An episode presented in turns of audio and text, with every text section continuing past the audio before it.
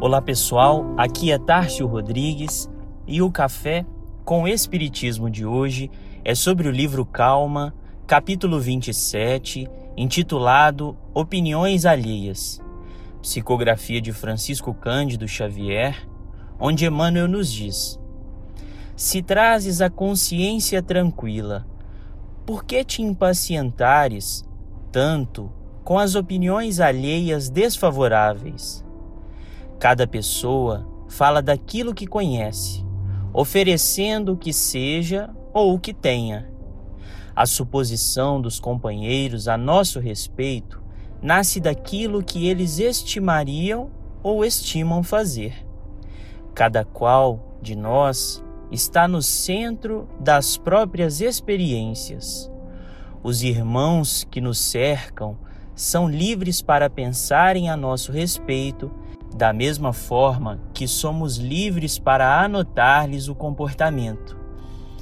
Ninguém consegue obrigar determinada criatura a raciocinar com outro cérebro, a não ser aquele que lhe pertença. Se uma pessoa se irrita contra nós sem razão, isso não é motivo para que venhamos a comprar uma rixa desnecessária. Você está diante de uma criatura encolerizada da mesma forma que você se encontra perante um doente. Preste auxílio. Vamos destacar uma frase de Emmanuel para elaborarmos as bases da reflexão.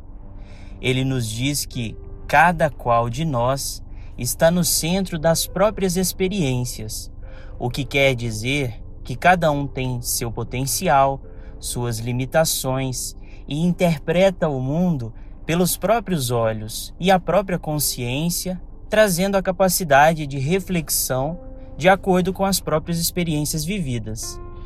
Dentro dessa elaboração, é bem possível que o outro viva situações que para nós mesmos poderiam ser facilmente resolvidas com poucos esforços, mas sendo o outro ele mesmo imerso nas próprias provas, se retira lentamente da questão aprendendo por si mesmo a lidar com aquele gênero de provação que enfrenta.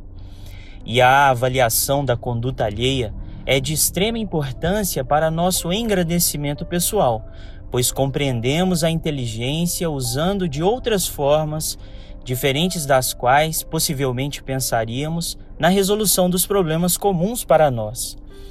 Ocorre que o lugar do outro é diferente do nosso e as opiniões desfavoráveis ditas por Emmanuel são justamente aquelas que não favorecem a ninguém, transpondo os limites da liberdade de cada um. Por isso, valorizamos sempre o conselho amigo e a instrução continuada, que são meios de favorecer o outro com a luz que carregamos, sem constrangê-lo, para que o outro também respeite o que nos é próprio e nos favoreça de igual maneira. Como conclui Emmanuel, toleremos os outros para que os outros nos tolerem. Hoje, alguém terá perdido a serenidade à nossa frente.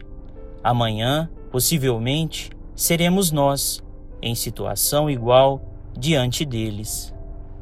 Fiquem com Deus e até o próximo episódio do Café com o Espiritismo.